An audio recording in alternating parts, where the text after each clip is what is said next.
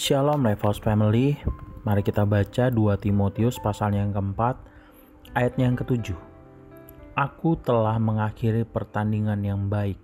Aku telah mencapai garis akhir dan aku telah memelihara iman. Jika kita baca ayat tersebut Mungkin Bapak Ibu, Saudara-saudari tidak asing dengan ayat tersebut. Ya benar.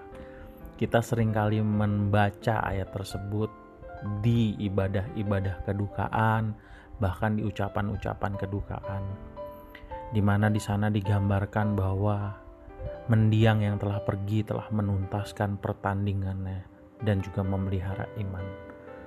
Yang menjadi pertanyaan saat ini adalah, di saat kita menjalani kehidupan kita, sudahkah kita memelihara iman dengan seharusnya? Iman yang seperti apa? Apakah dengan tidak memakan makanan haram kita telah memelihara iman? Atau di saat kita menjaga menjaga tutur kata kita, menjaga perilaku kita, menjauhi tindakan-tindakan dosa, apakah itu sudah tergolong menjaga iman? Hal tersebut menjadi penting. Mengapa menjadi penting? Iman yang seperti apa yang kita miliki tergantung dari bagaimana cara kita hidup. Sederhana di saat kita melihat kehidupan kita, pribadi lepas pribadi, khususnya diri kita sendiri, keputusan yang kita ambil di keseharian kita itu menjadi ukuran iman kita. Apakah kita hanya mampu memperkatakan firman Tuhan melalui bibir kita, melalui lidah kita, mengucapkannya, namun tidak melakukannya?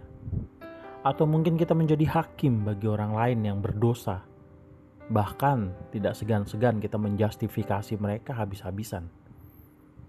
Apakah dengan kita melakukan perintah Tuhan dalam kitab-kitab Injil, bahkan juga di Perjanjian Lama dan Perjanjian Baru, banyak sekali perintah-perintah Tuhan yang harus kita lakukan.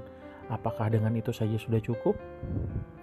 Itu menjadi PR kita bersama, karena sangatlah mudah untuk memperkatakan firman Tuhan namun tidaklah gampang untuk melakukannya dalam kehidupan sehari-hari. Untuk itu, penting sekali apabila kita dapat mendisiplin diri kita untuk taat dan setia dalam setiap perbuatan kita, bahkan untuk dalam pengambilan keputusan. Apa yang kita ambil menjadi sebuah hal atau momentum yang sangat penting maka pertandingan kita di dunia ini adalah menjadi pribadi yang seturut dan sekehendak Tuhan.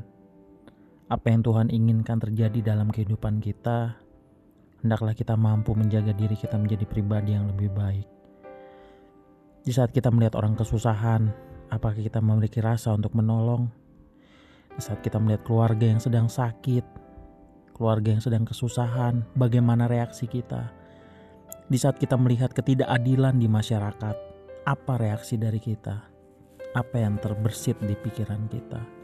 Bahkan mungkin di saat ada peluang-peluang untuk kita bertindak curang, kita bertindak tidak adil, bagaimana reaksi kita?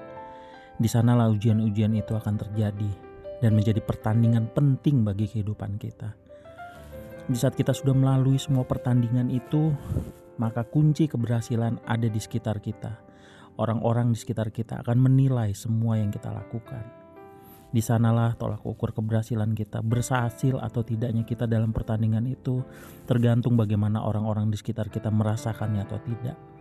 Karena orang terdekat kita akan sangat mengenal kita, bahkan untuk hal-hal yang paling detail di dalam kehidupan kita.